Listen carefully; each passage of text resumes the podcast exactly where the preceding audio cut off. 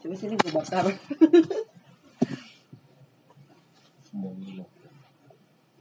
Sudah.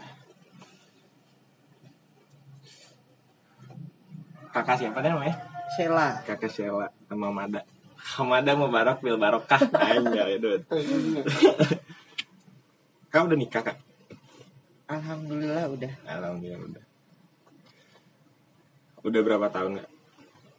Dari 2006. Dari 2006. Oh, 2006. Masih sampai sekarang, Mat? Suami meninggal. Oh, gitu. 4 udah mau 4 bulan. Udah 4 bulan. Oh, baru kemarin. Iya. Cuma kan milenial sekarang nih ya kayak anjir gue gimana sih caranya nemuin jodoh gue gitu. Jodoh mah gampang. Gimana tuh? Cari di Tinder.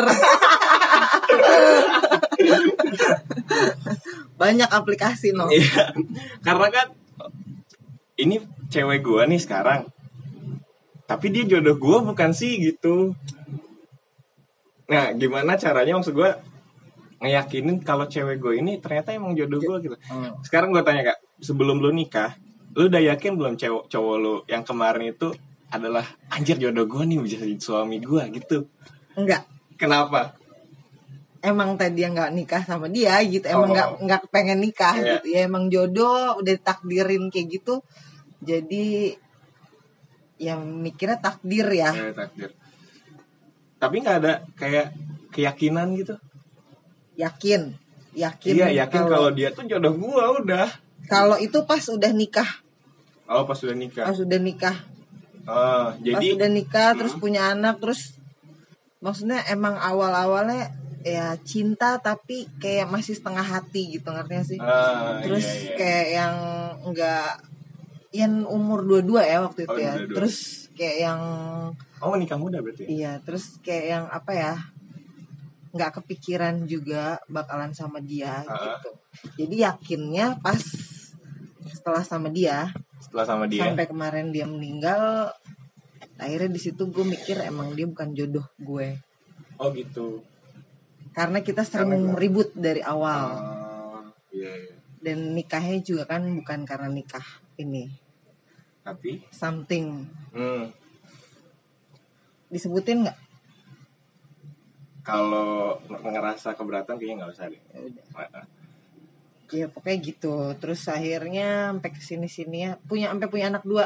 Awalnya pengen punya anak 1 aja. Tapi ya Doyan.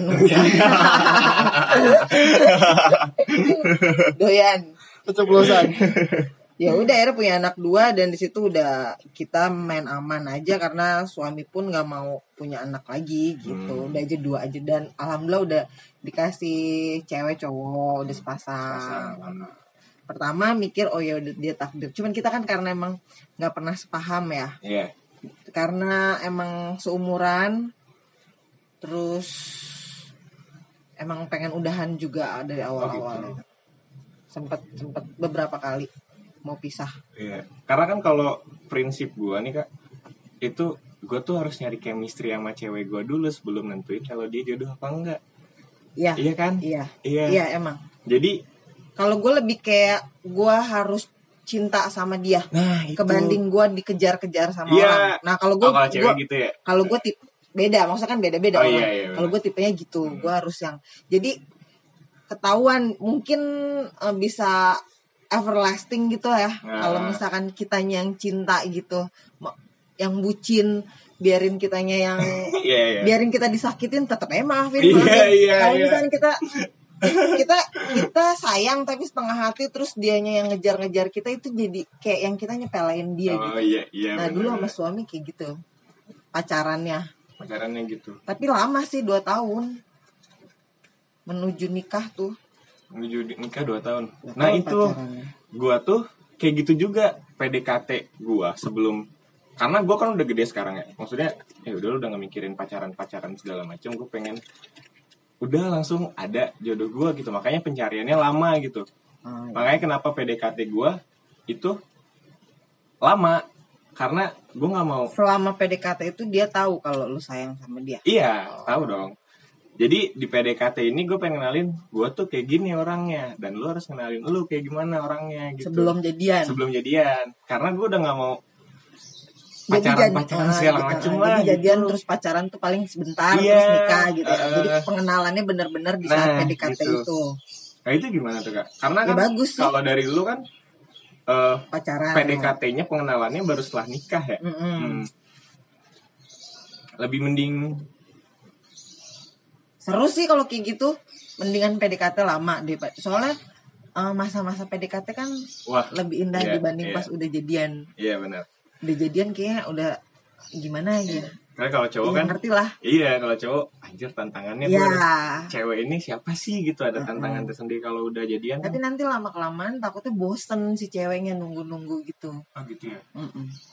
Kan dia mikir gini, ini gue jadian gak sih? Ini gue jadian gak sih? Gitu kan. Iya, bener, kan kadang ada cewek yang pengen, ya kalau udah dewasa kan gak mesti ada statement kita jadian. Iya gak? Bener. Jadi misalnya kita jalan beberapa kali aja itu kayaknya udah, oh kita udah dating nih gitu kan.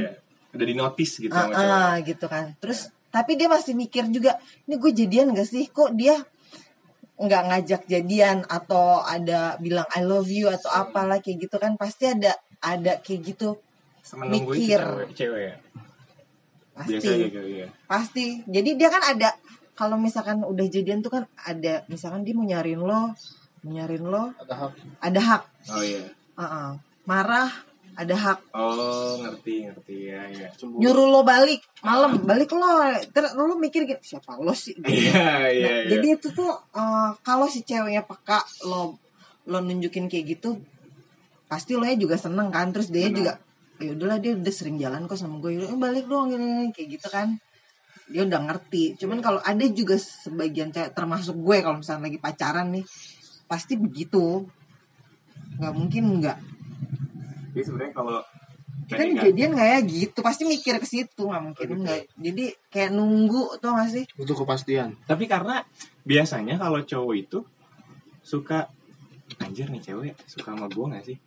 Gitu, ya nggak ada penasaran. Iya kan? Kita nggak mau nembak karena kita takut ditolak. Kita bisa lihat dari sikap. Atau nggak lo telepon dia nggak? Teleponan lama nggak? Iya. Responnya ya baik. Terus diajakin ngobrol berjam-jam gitu sampai pagi, oke. Terus kayak yang lo perhatian gak sama dia, misalnya Digi sana mandi Gi atau enggak balik Gi udah malam nih gini gitu. Itu tuh udah kasih sinyal banget gitu. Oh, gitu. Pasti mikir pasti nih laki doyan ya sama gue gitu. Nggak mungkin lah cewek kalau dikasih perhatian nggak mikir kayak gitu.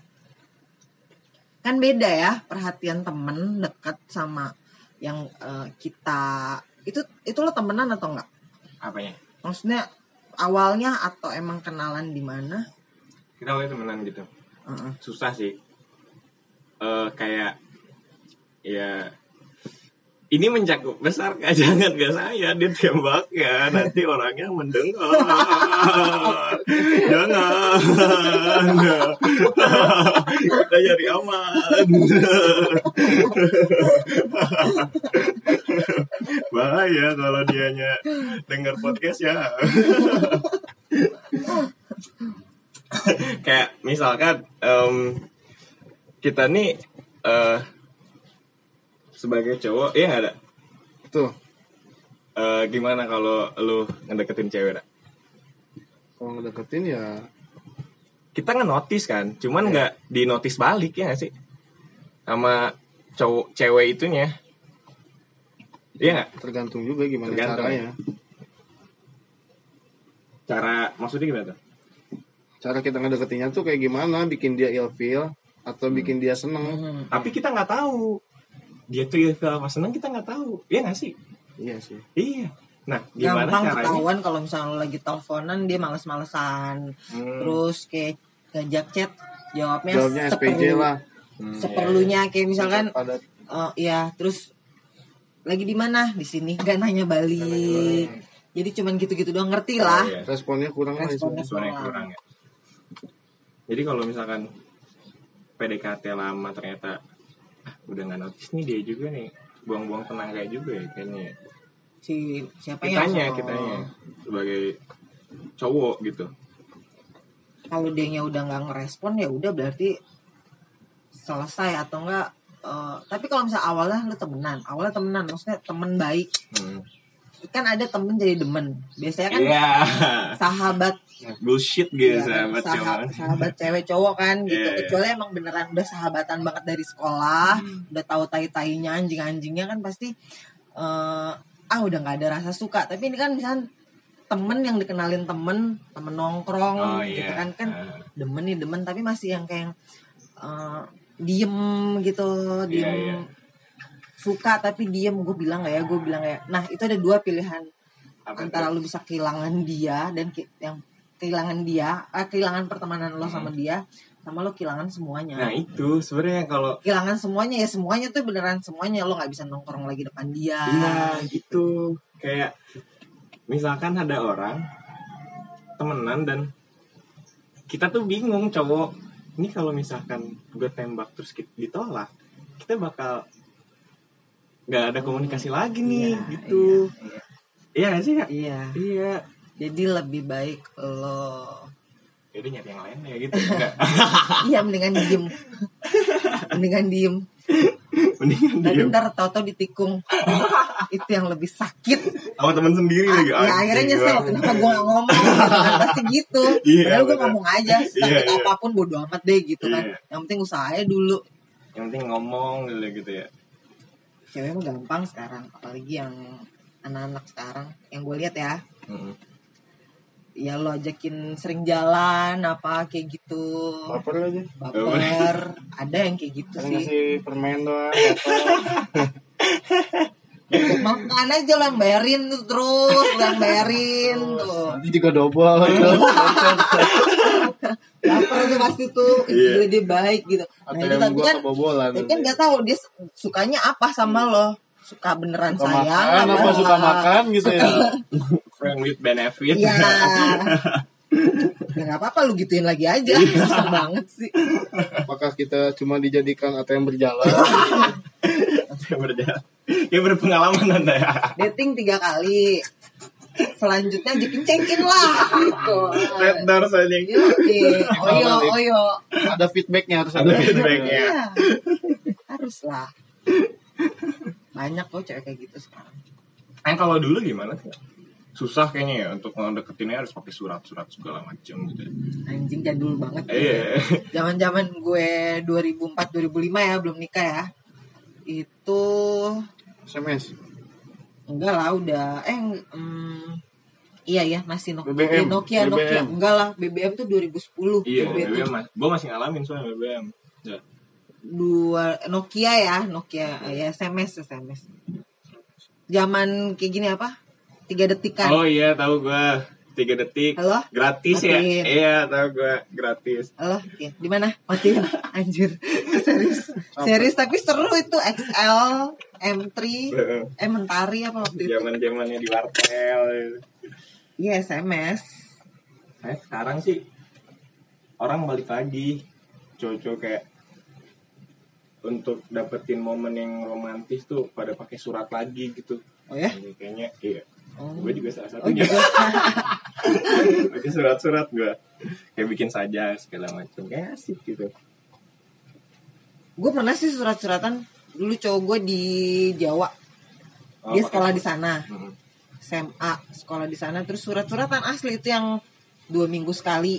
2 minggu sekali gue nulis surat buat cowok gue dan ya dia nggak pernah ngirim surat paling telepon ya, jadi ngirim surat gue doang dia nggak pernah kirim surat puitis sebenarnya biasa aja maksudnya kabar gue gini gitu nggak yang aneh-aneh biasa aja lah biasa maksudnya aja. Pacarannya kalau zaman dulu mah belum banyak cewek-cewek yang kayaknya sekarang nggak tahu ya zaman gue sama zaman sekarang tuh kayak cewek yang sekarang tuh kayak lebih berani dalam tampil maksudnya kalau kayak dulu nggak tahu yang make up apa kayak gitu kan kalau sekarang kayaknya beneran kayak umur dia sama umur gue kalau gue jalan hampir sama gitu ngerti sih umur 20-an sama umur gue yang sekarang 35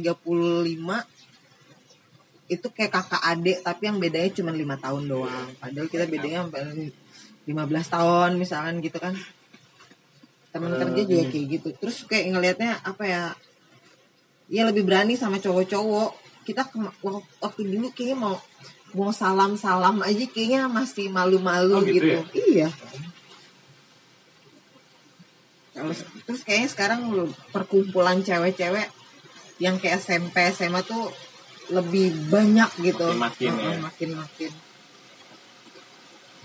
Karena tempat-tempat sekarang kan buat hangout itu udah banyak, nggak kayak zaman gua dulu. Iya. Di Bogor ya, nggak tahu kalau Jakarta dia dulu kayak gimana. Kan maksudnya kalau sekarang ya banyak ABG setiap gue nongkrong di mana mau Jakarta itu pasti yang di bawah umur 30, tapi kita tahu kalau misalnya dia tuh paling umurnya 25-an kayak gitu. Ya biasanya orang cowok maupun cewek ke tempat nongkrong tuh sekedar kayak ada niatan untuk nyari jodoh mungkin ya. Iya. Karena penampilannya harus bagus, gue pengen cewek bagus. Dari dulu juga ada sih begitu, yang begitu ada. Cuman sekarang kayaknya lebih ke perkumpulannya banyak gitu. Kalau misalkan hangout tuh sampai 10 orang apa gitu, banyak banget. Kayak sekedar di kampus juga gitu. Di kampus nih, cewek kalau nggak cowok dia dandan serapi-rapinya, secantik-cantiknya, secakep-cakepnya untuk dilihat lawan jenisnya. Kayak gue enggak ya. Kayak gue mikir kalau misalkan gue ke kampus pakai baju main, nanti gue disangka kampus aja. Iya, kebalikan jadinya. Ini biasa aja lah ke kampus lah. Orang suka notif-notif orang nih, gue cantik lah di kampus gitu. Banyak sekarang udah. Apalagi kayak sekarang terus pacaran tuh udah lumrah kayak buat kalangan ya, semua kalangan. Enggak, maksudnya apa kayak make ML. Oh, ML. Mobile Legend guys. Iya, kayaknya gue udah mulai harus berjaga-jaga karena gue punya anak perempuan yang baru aja berulang tahun umur 13 tahun. Devina si Tata. Udah kayak terus kayaknya sekarang kayak lebih bahaya ya. Pasti sih lebih bahaya. Karena gue ada satu respect sama cewek ya kak. Kalau kayak seumuran gue yang masih apa ya, kayak main-main masih biasa nongkrong gitu. Cewek yang gak pakai kerudung terus dia ngomong ngentut gitu ya, tapi dia ngalamin itu gitu, karena ya daripada cewek berhijab yang nggak pernah ngomong ngentut tapi sih dia sering ngelakuin itu gitu, gue lebih respect gitu ya. Karena masih banyak yang kayak gitu, waktu yang alah Nauti yang nggak pernah ngomong ngentut, ngomongnya alim tapi di belakang kayak gitu. Iya, cuma sekedar karena background semuanya kan. Karena background. Dia nggak mau nunjukin dianya, tapi di belakang dianya. Sekarang hijab tuh banyaknya bukan mau ngomongin kayak gitu, maksudnya dia buat fashion lah. Fashion, iya benar. Fashion sih. Lebih ke, kayaknya gue lebih cantik deh buat kayak hijab. Iya, ada yang kayak gitu, ada yang masih buka tutup juga, temen juga ada yang kayak gitu. Iya. Tapi gue sih selama nggak ngerugiin juga ya, masing-masing aja lah kayak gitu. Iya, masing-masing. Apalagi banyak kok yang kerudungan ngerokok bebas apa gimana gitu. Dan karena kan emang dia awalnya sebelum pakai kerudung kan emang udah ngerokok. Dan ngerokok itu susah buat berhenti gitu. Iya. Gitu. Terus kadang juga anehnya banyak orang yang menjudge sesama gitu ya, misalkan lu muslim tapi nggak pakai kerudung. Ada. Iya. Jangankan teman keluarga aja yang begitu. Oh gitu. Iya, keluarga sih ya banyak yang. Keluarga gue semua pakai kerudung. Kalau lebaran gue doang yang nggak pakai kerudung. karena ya udah gini aja gitu ya, biasa aja sih. Iya, emang belum bisa aja, gimana ya, mau dipaksa juga.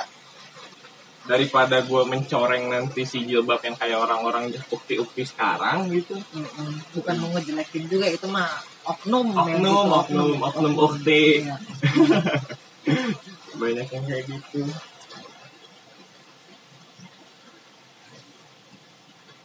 Jadi untuk kayak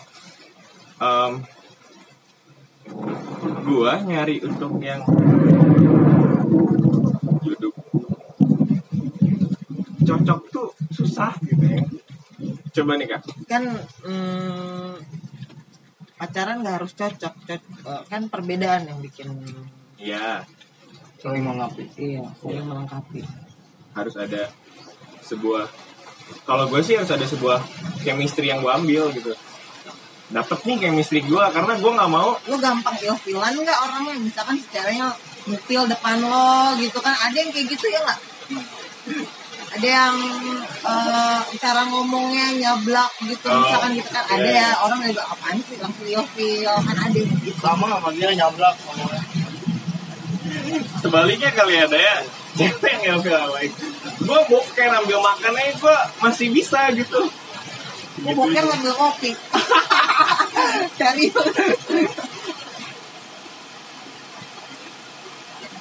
Kayak anjir sebenernya yang mana sih ini anjir, kedoknya bagus tapi kok takutnya di belakangnya kayak aduh ternyata kedok yang gak gue suka nih gitu.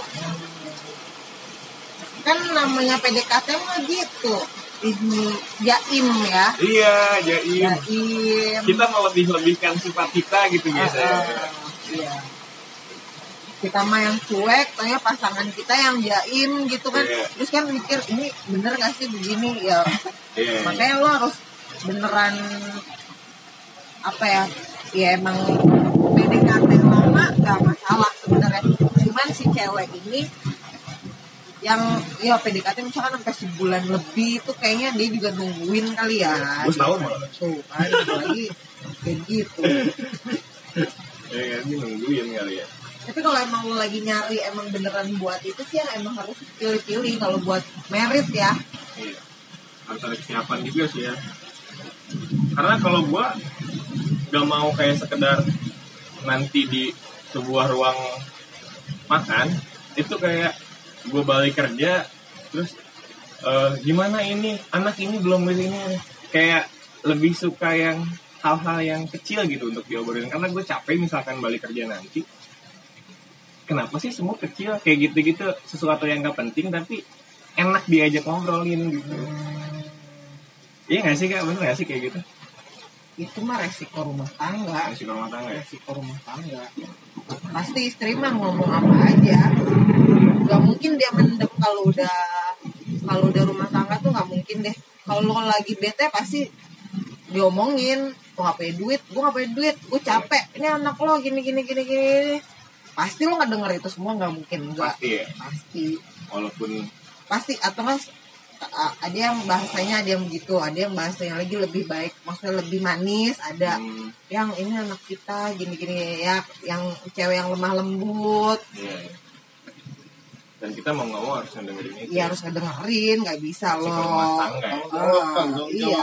Kan lo kan. Kepala keluarga. Iya, lo kan misalkan pulang kerja ya, emang semuanya juga pengennya begitu. Dulu juga laki gue begitu, pengennya ngelihat istri tuh pulang, gue balik kerja tuh ngelihat istri tuh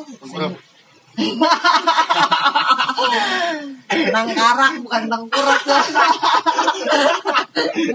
Lihat istri pengen itu senyum gitu kan, ngambilin gue kopi atau ngambilin gue air, ini malu cemberut apa gitu ya kan. Ada momennya misalkan kita emang beneran lagi bete apa kesel sama anak gini gitu kan, gak nurut suruh mandi ya, hal-hal kecil itu sebenarnya hal kecil kan, nurut tuh suruh mandi, kamu itu yang mandiin kan gitu suka deh. Gue teh capek misalnya gitu, gue tuh capek abis ini, tapi ya alhamdulillah sih maksudnya ya suami kerjasama lah yang namanya rumah tangga. Lo mau jadi bos gitu ya, lo mau jadi bos kalau udah masuk rumah tangga nih, udah masuk rumah tuh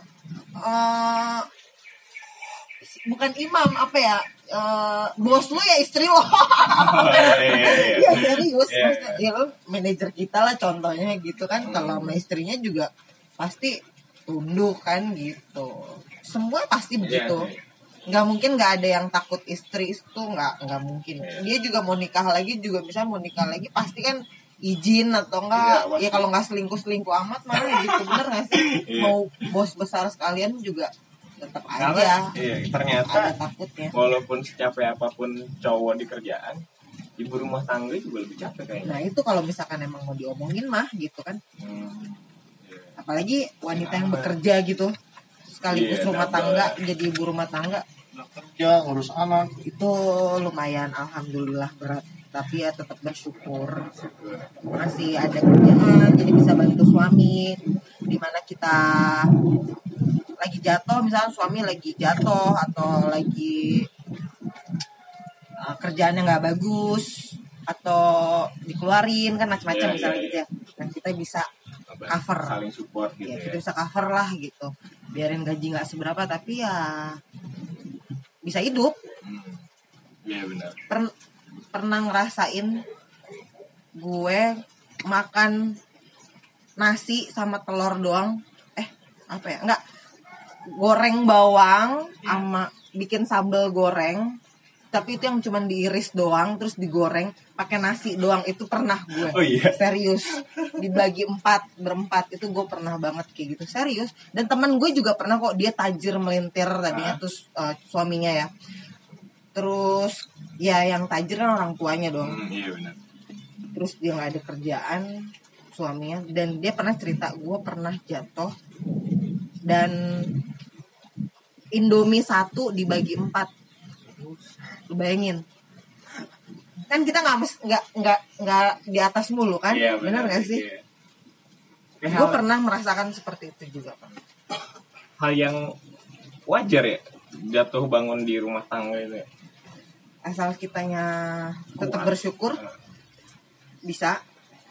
Kalau misalkan gue nanyanya dinikmatin ya, adalah rasa kayak kapan sih gue berubahnya, kapan sih rumah tangga gue kayak orang-orang. Tapi kalau kita ngeliat di situ mulu mah nggak akan ada habisnya. Makanya jangan ngeliat yang Instagram nih semua fake.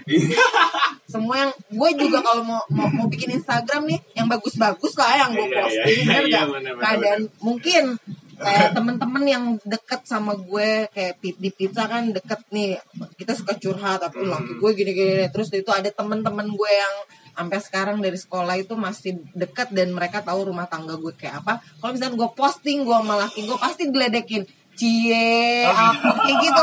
Padahal kan biarin, orang nggak ada yang tahu ini gitu kan ya gitu. Padahal mah cuman foto doang, udah itu diem-dieman lagi gitu. Serius dan itu emang real gitu.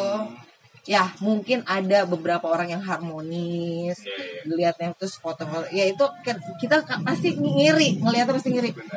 Ih bagusnya, terus sukses apa kayak gitu, pasti ada perasaan ngiri kayak gitu. Nah, cuman jangan dilihat ke situnya aja deh, semua orang juga punya problem kok pasti. Ya mungkin enggak tajir-tajir ya orang, lihat aja Jokowi jadi presiden tuh kan tajir dong pasti ya. Pasti ada masalah ya. Kayak gitu aja sih kita mikirnya. Kalau misalkan berarti apa ya, pertengkaran rumah tangga itu hal yang wajar ya? Seharmonis apapun wajar, pastilah ada bentrokan, nggak mungkin nggak ada gesekan. Ya sama kayak pacaran, lu gimana sih? Iya, pacaran kan? Yang lu berapa tahun? Nggak, pacaran sama Indah berapa? 3 tahun. Putus nyambung kan? Iya, putus nyambung maksudnya Kak. Enaknya pacaran lo bisa putus kapan aja. Lo kalau misalnya udah nikah lo nggak bisa, apalagi udah punya anak nih, nggak gampang buat. Ya gue pengen cerai gitu, tapi kan kita mikirin lagi. Itu gue pengen cerai tuh udah lama banget, dari 2010 juga anak masih 1 nih. Itu udah kayak pengen cerai. Tapi kan kita lihat lagi anak, kita lihat lagi. Oh ya udah deh, gue sabar dulu aja.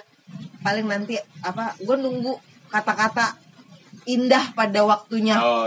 Selalu gue pengen ngebuktiin nih kata-kata indah pada waktunya. Gue tungguin serius. Alhamdulillah maksudnya ada, tapi kan naik turun. Iya benar. Tapi ada sisi naiknya juga. Ada. Tapi naik turun kan. Nggak selamanya lo ada bahagia terus flat gitu. Ya orang juga bosen kali lo dikasih bahagia mulu juga, benar ya? Iya sih benar ya. Orang Islam nggak punya utang nggak mungkin. Karena takaran kenapa orang bahagia ada yang nggak bahagia juga. Jadi pelajaran. Iya benar. Ya itu yang tadi gue inget yang gue pernah loh kayak begini, yang sampai susah itu gue biarin gue bisa sebenarnya. Gue minta ke nyokap, kalau gue lagi ke nyokap nih gue minta makanan apa segala macam, gue lagi nggak ada duit. Tapi masa iya tiap hari gitu, ya udah kita nikmatin aja lah gitu. Serius, sampai beras pun gue nggak bisa beli. Yeah.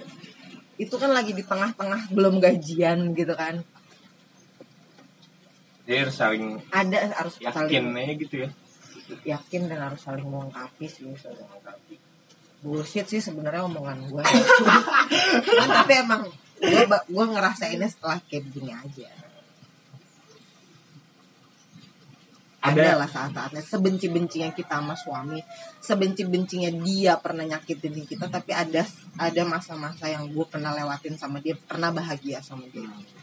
Bahagia dalam arti gue bukan banyak duit apa gitu. Ya adalah sedikit mah gitu. Karena ya jadi menyingkirkan sesuatu yang negatif dan meninggikan sesuatu yang positif gitu ya. Iya. Tapi susah itu. Susah ya. Susah. Walaupun mau nggak mau. Iya. Sebenarnya susah. Kadar bahagia kan masing-masing. Beda-beda, benar. Kadar bahagia lo apa? Lo dikasih duit banyak kah? Lo dikasih cuman lo ngopi doang di Starbucks atau ngopi doang di pinggir jalan, itu juga bisa bahagia. Karena misal gini, contohnya adik gue. Adik ipar ya, cewek kan adik ipar. Dia nggak pernah pergi kemana-mana, terus maksudnya dia yang ngurus anak sendiri, beneran sendiri, punya anak dua masih kecil-kecil. Dia mau pergi pun bukan takut dimarahin suami ya sebenarnya, enggak. Karena dia maksudnya ini tanggung jawab gue, kalau misalnya gue pergi pasti dia nangis pengen ikut apa segala macam. Sampai disuruh-suruh sama suaminya, pergi lu, jangan ikut-ikut gue mulu gitu kan. Suaminya kan ini apa kayak fotografer gitu kan, wedding, kadang ada di rumah cuman dia kayak ngelaser kulit atau kayak gitu. Itu sampai yang diajakin sama gue main, dia kita main yuk gitu kan, main yuk. Itu senengnya luar biasa, yang penting gue keluar deh gitu. Oh, tapi gak usah bawa anak ya, atau gak dia mau bawa, itu loh yang bahagia itu sesimpel itu. Bahagia dia cuman keluar rumah doang tanpa anak-anak, itu dia udah bahagia. Iya benar. Sebenarnya kan dosa gitu kan, menurutnya kan dosa ini sebenarnya gimana gitu ya, jadi ninggalin anak-anak gini. Tapi sesekali kan itu tapi karena emang dia juga nggak mau gitu, nggak mau, bukannya dilarang, dia bilang bukannya dilarang tapi nggak mau. Tapi kalau diajakin ya dia mau gitu. Oh, dia sendirinya nggak mau. Dia sendirinya nggak mau. Karena anak kali ya. Dia sendirinya nggak mau, orang disuruh-suruh sama suaminya. Terus anaknya pergi ki. Kemana kek, tapi jarang gitu. Sekalinya keluar dia seneng banget. Sekalinya keluar itu pun diajakin gue gitu. Itu udah ampun dia seneng banget deh keluar kayak gini kak gitu. Iya. Sampai se-excited itu loh dia. Bisa begitu. Itu kan bener kan, kadar bahagia orang kan beda-beda. Iya bener. Jujur gue sekedar ketemu bokapnya bahagia. Karena gue kan anak broken home juga, tapi gue gak ngerasa broken home gitu. Karena emang sering ketemu. Enggak juga sih, karena emang lingkungan gue yang mendukung gue untuk nggak jadi broken gitu. Kayak anak homeng dia segala macam, bisa mensupport gue. Jadi gue udah punya obat di mana gue nggak salah jalan. Iya, jalan gue benar gitu, walaupun jarang ketemu bokap juga. Mungkin lingkungan ya. Lingkungan benar. Kalau lingkungan lo nggak begitu, lo bisa kebawa juga. Lo orangnya cepet terbawa atau enggak? Biasanya kan ada yang kayak gitu. Kalau gue cepet aktif di sama orang, misalkan kayak gitu ya. Humble. Iya, cepet humble. Tapi kalau misalkan ketemu orang yang lama banget nggak ketemu gitu kayak temen SD. Bingung ya? Iya bingung gue ngobrolin apa kayak temen SD. Gue gitu. Cepet dekat sama orang yang baru kenal. Iya. Tapi kalau misalnya udah lama bingung mau ngobrolin apa. Jadi yang diomongin yang dulu-dulu. Itu kayak anjir apa ya gitu. Jadi kayak gue sekedar kayak gini aja senang gitu. Gue pernah ngerasa kan, gue punya adik dua, ini tanggung jawab gue ngerasa tanggung jawab gue, tapi dia ini masih kecil gitu, dan gue ngerasa punya tanggung jawab penuh di sini. Gue sampai kepikiran bahwa anjir gue gak mau nikah, gue masih punya dua anak kecil yang harus gue tanggung jawabin gitu. Kalau gue udah nikah, ini bakal setengah kelepas gitu, iya sih. Karena menurut gue berharga banget gitu ini. Adik gue ini gue masih kecil-kecil kan. Sekedar untuk nikah aja dulu. Gak mau dah, ntar aja deh gitu. Itu kepikirannya kapan? SMA. Iya, kalau SMA. Sekarang lu pengen nikah banget sih? Enggak juga sih.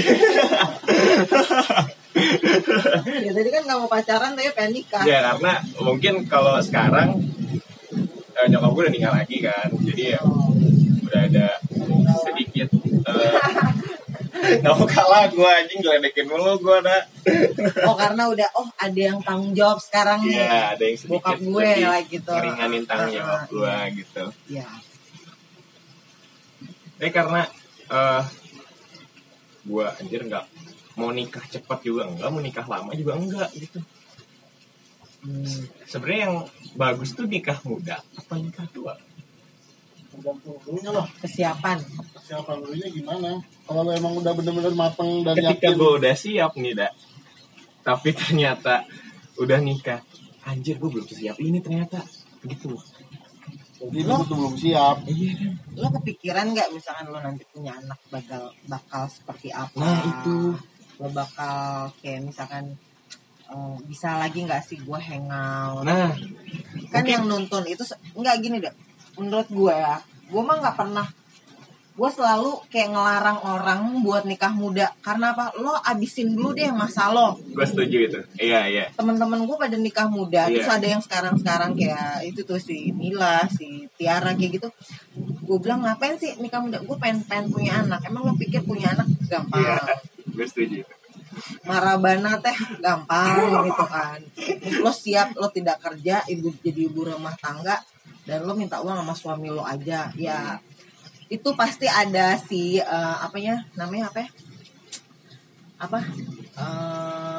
ininya masing-masing, rezekinya masing-masing pasti Allah udah kasih lah ya jalannya pasti kalau buat anak dan buat nikah tuh pasti ada rezekinya masing-masing.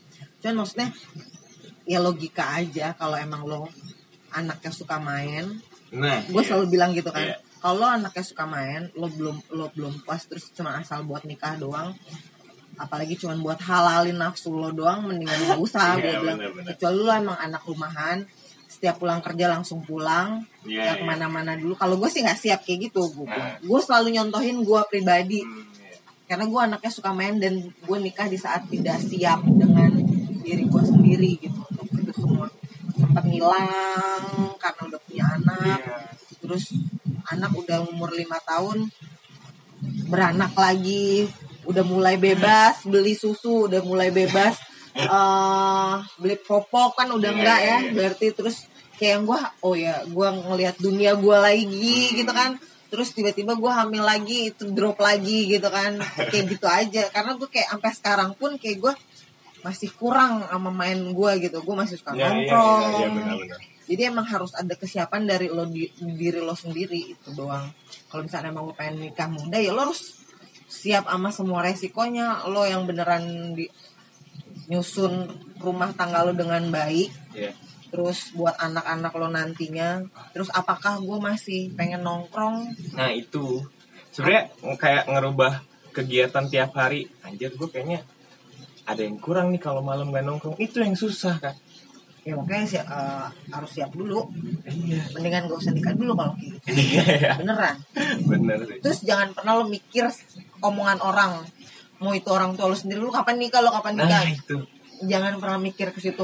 Jangan pernah lo nikah karena kepepet, atau karena umur, atau karena omongan orang. Itu gak ada. Iya. Gue dapet pertanyaan gitu. Itu baru kemarin. Pertama kali gue dapet itu, orang saudara jauh yang jarang ketemu, terus dia nanya, belum nikah? Kapan? Tuh Pak, masih kuliah. Iyalah, kerja aja belum. Iya. Bener gak? Udah disuruh nikah. Kan lihat umur juga. Kecuali pepet ya, beneran pepet. Keadaan lo harus nikah ya. Iya, lo gak mau. Iya. Kalau dibilang harus nyari jodoh dulu apa karir? Kalau gue milih karir dulu. Iya, benar gak Kak? Karena jodoh ngikutin. Nah itu.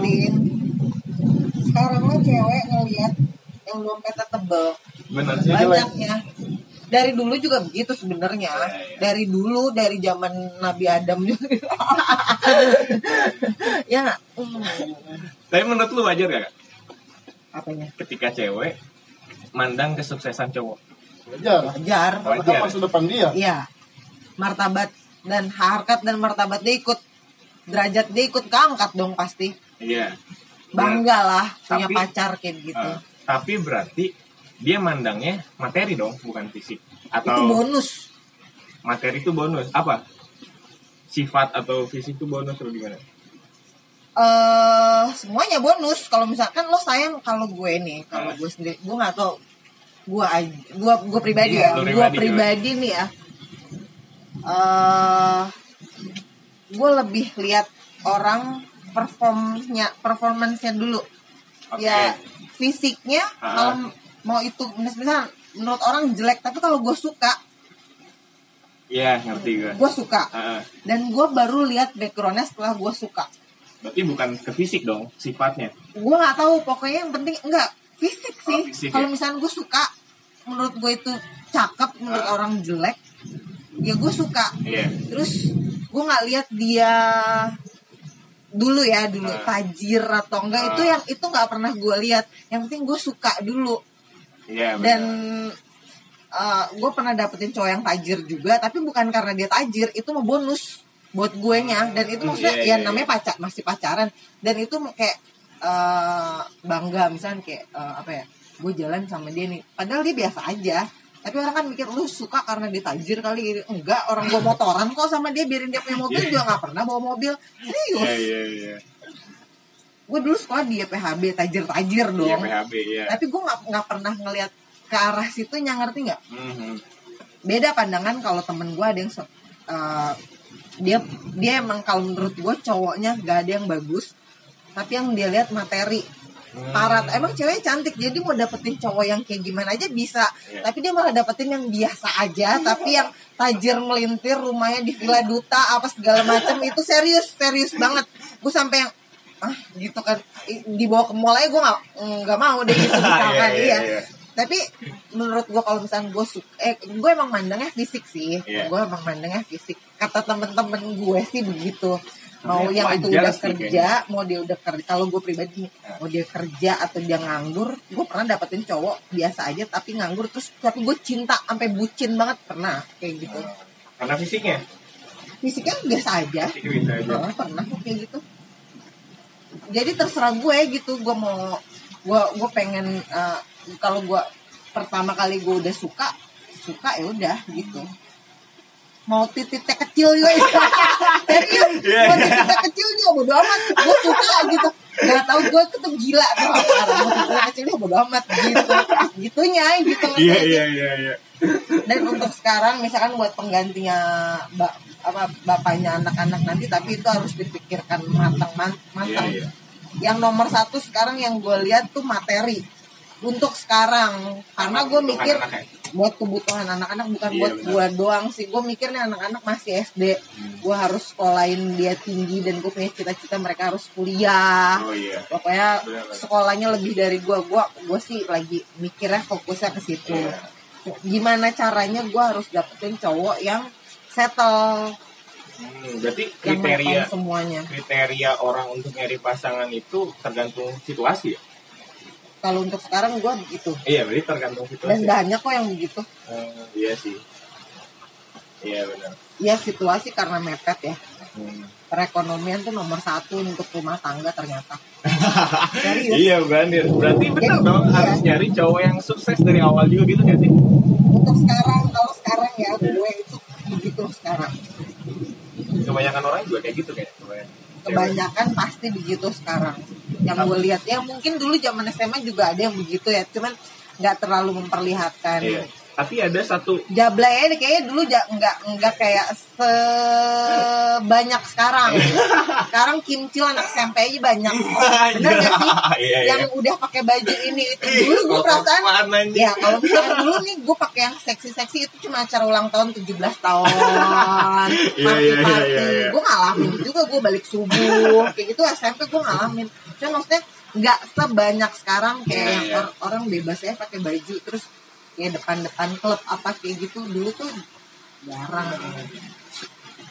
Nggak tahu ya zaman yang berubah. Tapi ada kayak keresahan di mana kalau seandainya cewek mandang kesuksesan si cowoknya, ketika dia udah nyalin hubungan terus ternyata si cowoknya harus drop, cewek bakal out dong gitu. Keresahan misalkan di gua kayak gitu. Iya nggak sih Kak? Iya dong, karena awalnya itu dia insecure elunya. Berarti kalau si ceweknya emang nggak mandang kayak gitu, mau nerima lo ya bisa aja. Kan ada juga yang begitu. Maksudnya apa ya? Kelihatan lah kalau misalkan kita emang beneran yang diincernya materi itu pasti lo juga ngerasain. Iya sih benar. Pasti lo juga ngerasain nih cewek beneran suka apa enggak sama gue, apa emang cuman setiap gue ajakin makan doang nih maunya sama gue traktir kesana kesini gue yang bayar gitu. Kelihatan pasti lo juga nantinya ngerasain banyak juga. Itu mah tergantung selera lo. Kalau nyarinya di tempat-tempat yang hedon mah pasti mereka juga ngeliatnya yang hedon juga.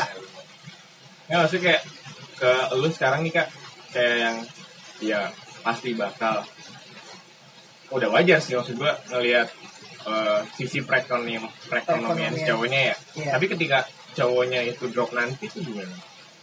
Setelah nikah. Yaitu resiko yang ditanggung berdua nantinya. Gimana caranya buat supaya kita bangkit? Ya awal kan pastilah ngelihatnya sekarang tuh gue pasti materi. Pasti itu nggak mungkin nggak. Karena gue ngerasa karena gue nggak cukup nih dengan gaji gue buat anak-anak tuh pertengahan bulan aja duit udah habis gitu kan, pakai inilah pakai itulah segala macam, dan berusaha untuk nggak hedon dulu lah gitu kan, sampai gue nemuin yang bener-bener gue bukan mau lihat dia yang tajir aja, tapi gue juga bakalan maksudnya biar dia sayang sama gue. Intinya sih gue harus sayang dulu sih sama itu orang, tapi gue plusnya itu sekarang materi bukan bonus buat gue, tapi plus. Iya. Harus gitu. Harus. Iya. Settle. Iya. Minimal dia tuh apa ya? Ya gue juga harus tahu diri lah siapa gue. Gue juga harus ngukur diri. Gue nggak. Gue pengen yang tajir melintir. Gue pengen yang kerjanya ini itu. Pengennya lah pengen kesitunya ya. Dan kan kita harus ngukur diri. Minimal maksudnya dia settle aja dulu gitu. Yang kerjanya tuh yang beneran mapan, gajinya lebih dari gue. Minimal itu harus ada. Berarti harus ada ketertarikan dari ceweknya dulu terhadap kita gitu. Kalau gue nih kayak misalnya di Tinder ya. Tinder dong. Iya main aplikasi gitu nih. Kadang tapi Tinder suka fake foto. Iya. Banyak. Sekarang banyak banget. Anjir pas ketemu nggak kayak gini ternyata. Emang kayak dia gitu. Efeknya sampai tebal. Enggak anjir. Gue tuh kayak di Tinder nih kita kan. Gue ngeliat foto pernah nih. Gue ngeliat foto aja udah suka gitu. Ketemu udah makin suka. Ternyata dia nggak. Kerjaannya nggak jelas kayak gitu, kayak ya minimal gue suka dulu sama tuh orang terus gue lihat. Cuman kalau misalkan untuk nikah itu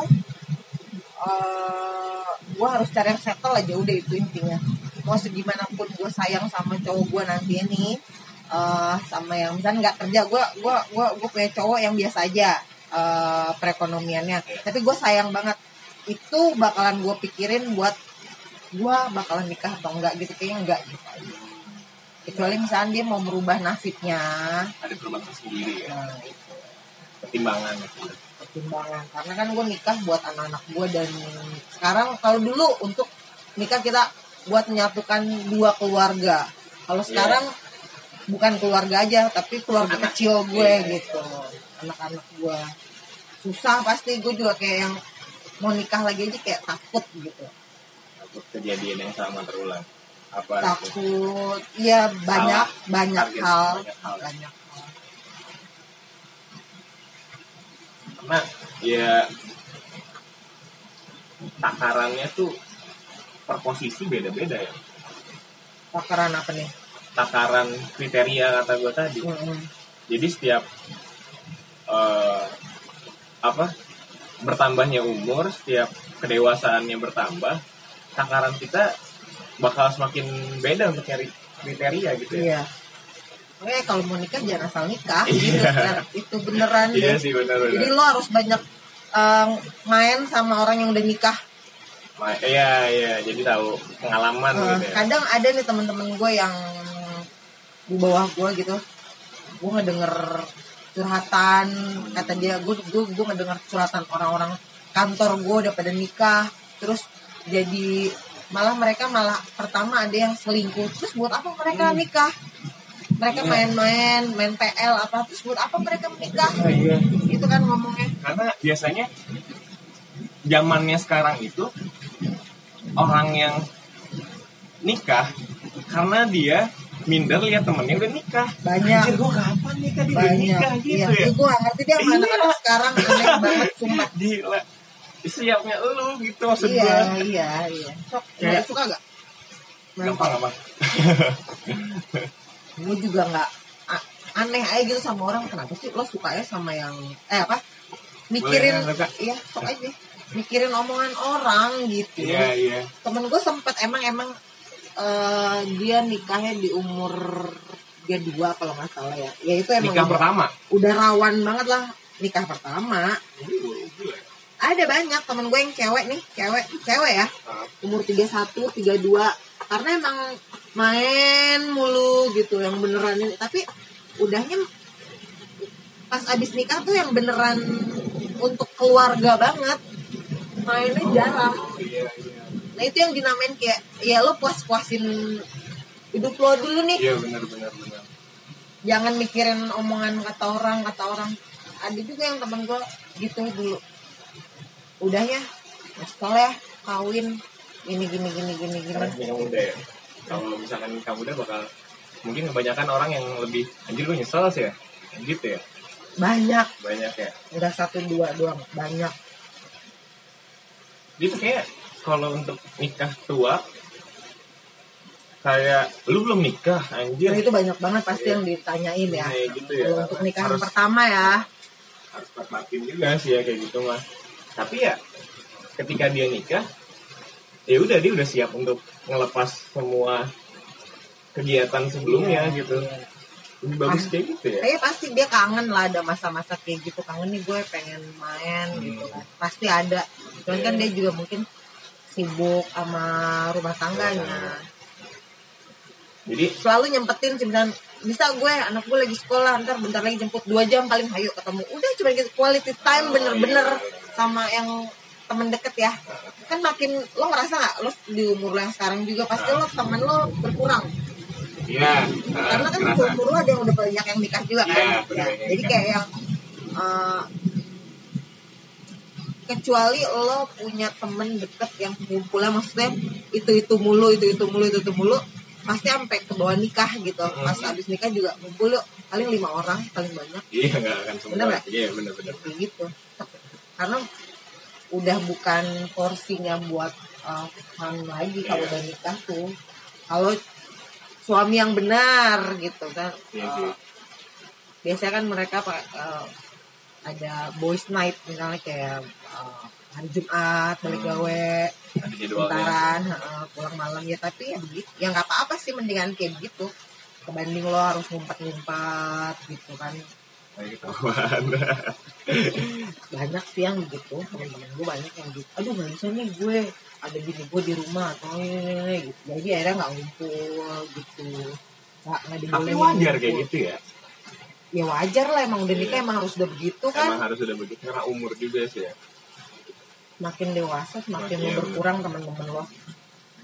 Dan itu emang benar. Lalu ngumpul paling banyak 5-6 orang. Jadi satu hal yang harus disiapin sebelum nikah tuh intinya lu harus siap dengan kepuasan diri lu sendiri yang udah terrealisasikan gitu ya. Iya. Udah puas sama diri gue sendiri. Udah capek gue gitu. Iya. Udah capek gue, udah kayak misalnya udah males deh gue gitu. Iya.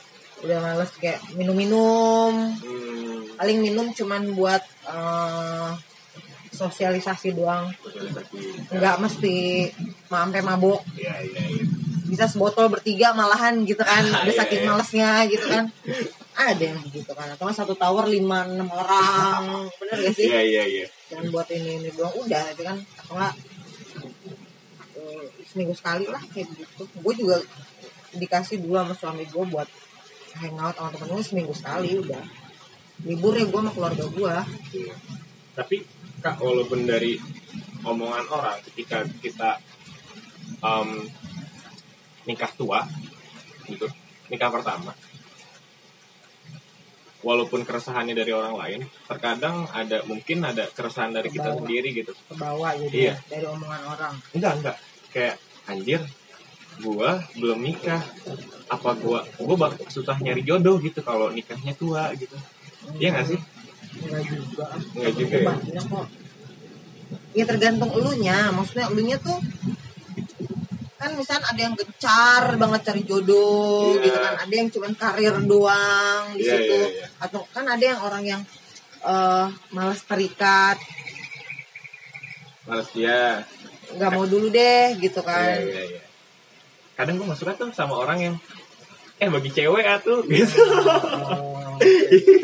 Gue apaan gitu. Gue mau cari anjing gitu. Ya anjing gue belum punya gitu. Bangsat gitu. Gue mau segampang itu anjing. Gimana ya kalau mikir ke situ mulu mah enggak. Misalnya aduh kapan nih gue dapet cewek, kapan ngapain gitu. Jalanin aja. Nanti juga pasti ada lah, kalau kan emang harus ada ikhtiar ya, kita harus ada usahanya juga, tapi nggak mesti gencar banget lo yang ngejar apa gimana gitu. Di saat lo dapet yang tepat terus ternyata dianya nggak suka sama lo, ya udah terimain aja, ya udah sih gitu kan. Oh belum waktunya. Maksudnya harus positif aja deh mikirnya gitu. Iya sih, kayak ya udah bukan jodoh gue ini gitu ya. Klise sih, tapi ya apa ya, ya emang harus begitu. Lo nya harus berlapang dada tuh nggak? Iya.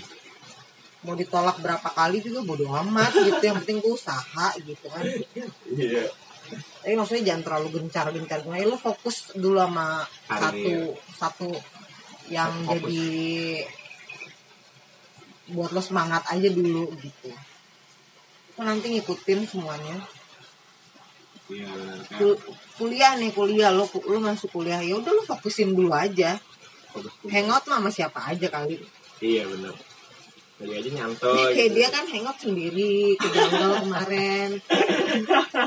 Kan orang stres. Gak gitu juga kali.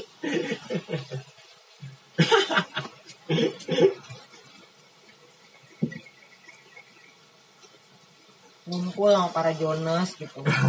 Lagian jomblo tuh gak ngenes tau. Itu mah pilihan. Jomblo itu pilihan. Single pilihan ya? Apa gimana? Kan kayak lu kan gitu. Males buat nemuin. Ada saatnya. Kan dia begitu kan. Chattingan ngajak ketemu tapi gak jadi. Karena maksudnya tuh dia yang malas juga gitu, tau nggak? Ceweknya udah mau padahal tapi malas gitu. Itu emang kayak belum saatnya, ngerti nggak sih? Iya. Belum saatnya buat apa namanya? Serius? Memulai lagi. Tapi bukan fuckboy, guys. Ya kenapa bisa malas gitu, Dak? Gak tahu. Apa yang membuat lu? Dia capek mungkin. Capeknya? Capeknya karena yang terakhir kali cukup lama. 3 tahun memang waktu sebentar ini pacaran. Tapi kan itu capek, udah... tapi dalam artian bukan berarti gue gak bisa ngelupain cewek terakhir gue. Iya. Capek aja harus mengenal orang-orang baru lagi. Harus mulai dari awal. Iya, iya. Sebenarnya capeknya dalam artian ya capek aja pacaran, ngapain sih ngabisin waktu gitu. Jadi kan. Jadi udah ada di pikiran lu anjir nih udahlah bukan jodoh gue kayaknya gitu ya. Iya. Ya kan kalau misalkan emang Allah mempertemukan gue lagi sama dia ya kenapa enggak? Iya. Kan iya. Allah yang nemuin gue, bukan iya. Gue yang nyari dia. Iya kan? Tenang aja sekarang mah yang penting kita udah minta sama Allah. Hirup mah salamnya. Salam gitu hirup mahnya. Jodoh mah nuturkeun. Kan orang dulu bilang kalau nyari jodoh tuh lihat bibit, bebet, bobotnya. Yeah. Tapi gue belum ngerti sampai sekarang bibit, bebet, bobot itu kayak gimana anjir. Bibit, bebet, bobot. Uh-huh. Jadi dia tuh bikanya. Ya intinya kaya aja udah. Gitu. Simpelnya gitu. Iya. Lu nyari cewek yang kaya aja. Udah. Kaya tapi bipolar gimana?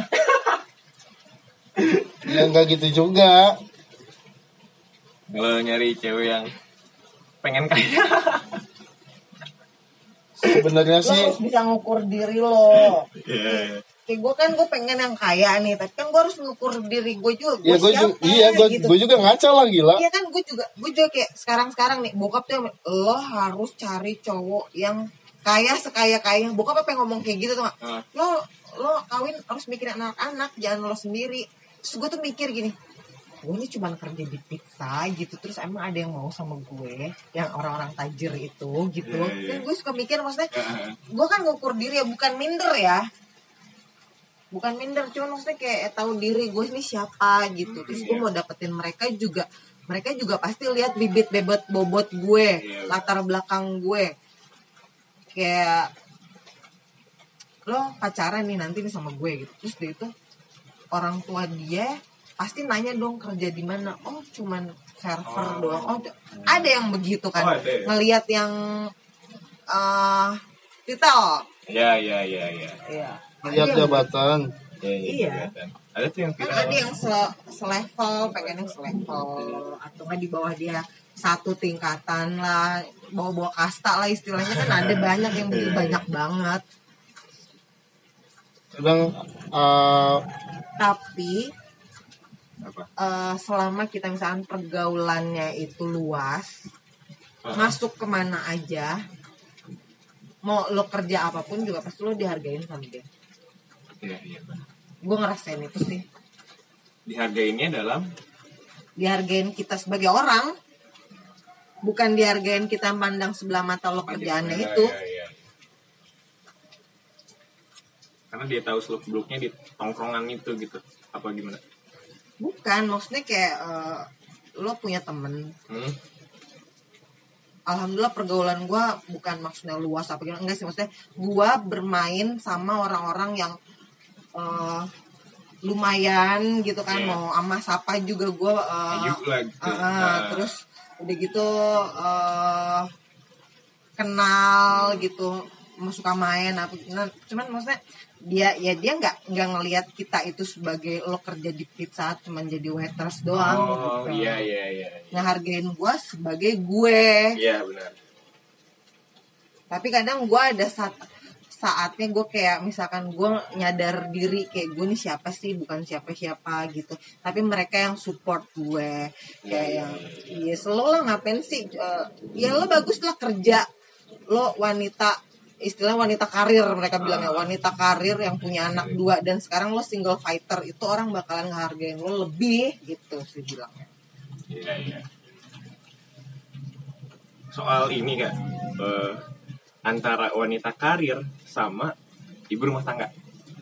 Dua-duanya sama ini kok. Dua-duanya sama apa?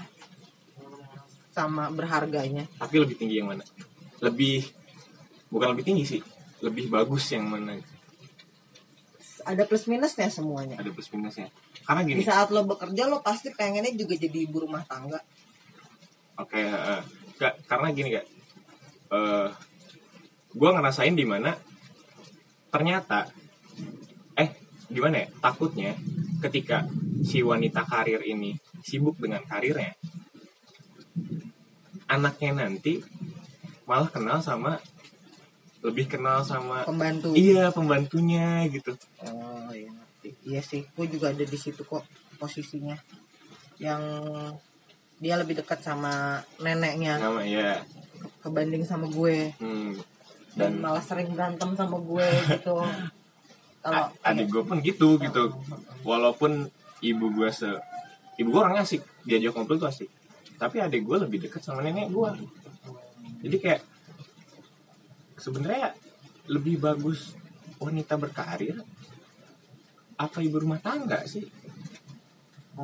Harusnya bisa mengimbangi. Bisa mengimbangi ya.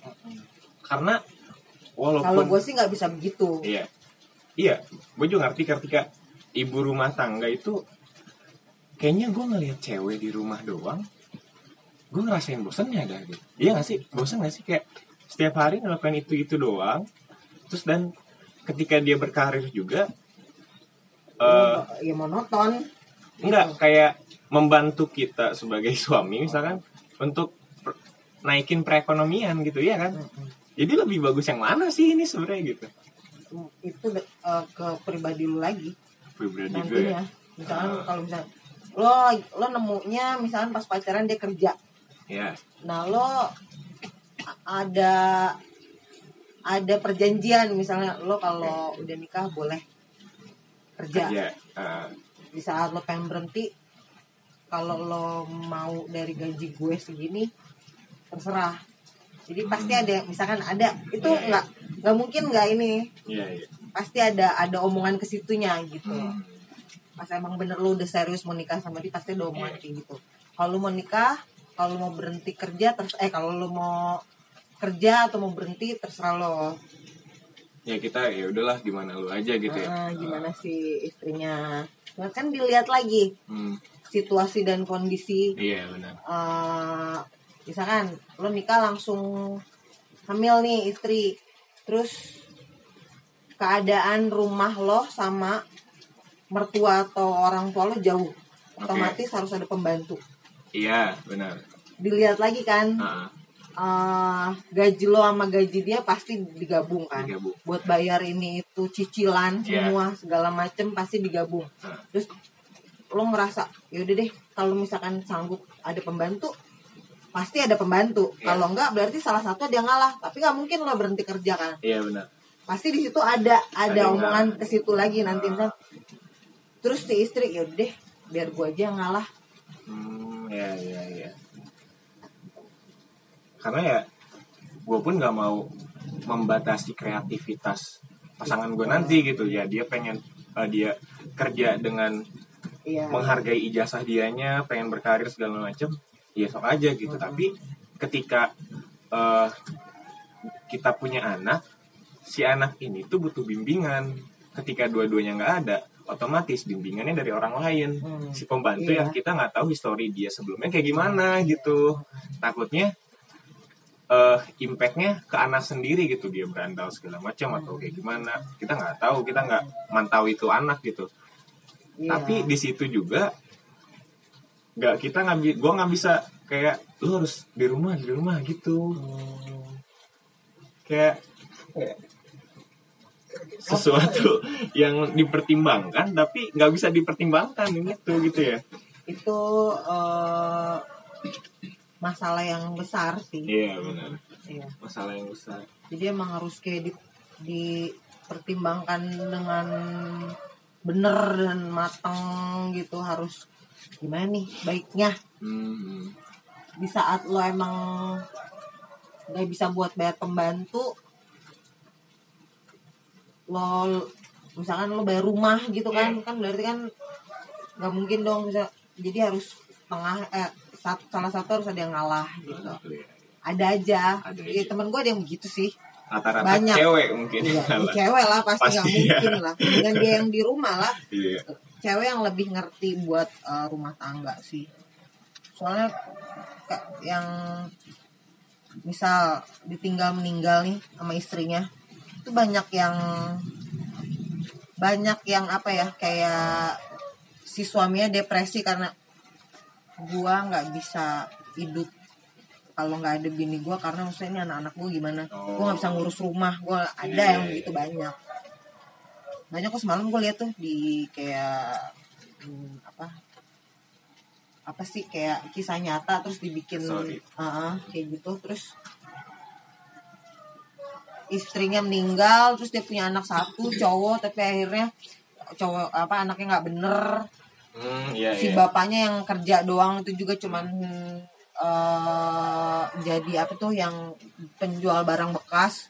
Terus nggak depresi, cuman dia kesel sama anaknya yang nggak mau kerja, jadi cuman ngamen sampai akhirnya si bapaknya kesel, terus yang anaknya kesel, berantem, dibunuh bapaknya sama anaknya gitu. Itu saking nggak ada kerjaan kan, berarti kan nggak ada timpang kalau nggak ada pasangan tuh sebenarnya. Kayak gue sekarang nih, gue kan dari dulu emang pengen pisah dari suami, tapi bukan ini yang gue pengen gitu, ngerti nggak? Tapi ternyata sama Allah tuh dikasih takdirnya yang dia yang nggak ada untuk selamanya gitu kan. Gue nggak pernah kepikiran sedikit pun gue pengen dia mati, ya paling cuma mati aja loh, cuman gitu ya kalau berantem ya, lagi berantem kan kayak gitu ya. Kalau ini mati beneran loh gitu kan, dia nggak akan balik-balik lagi.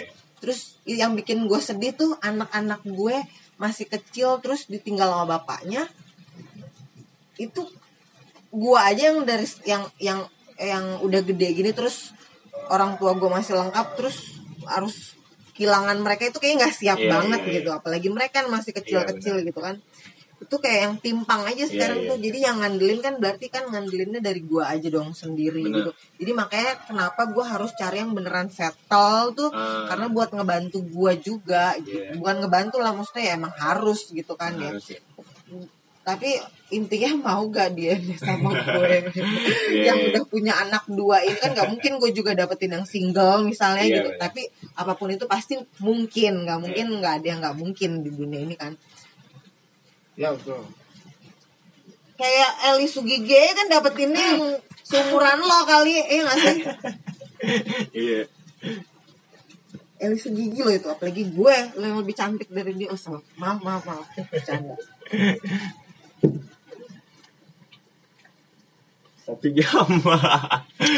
Sudah berlalu. Keren. Seperti itulah. Oke. Terima kasih Kak. Oke, sama-sama. Gue jadi curhat. Jadi masukan banyak juga ke gue.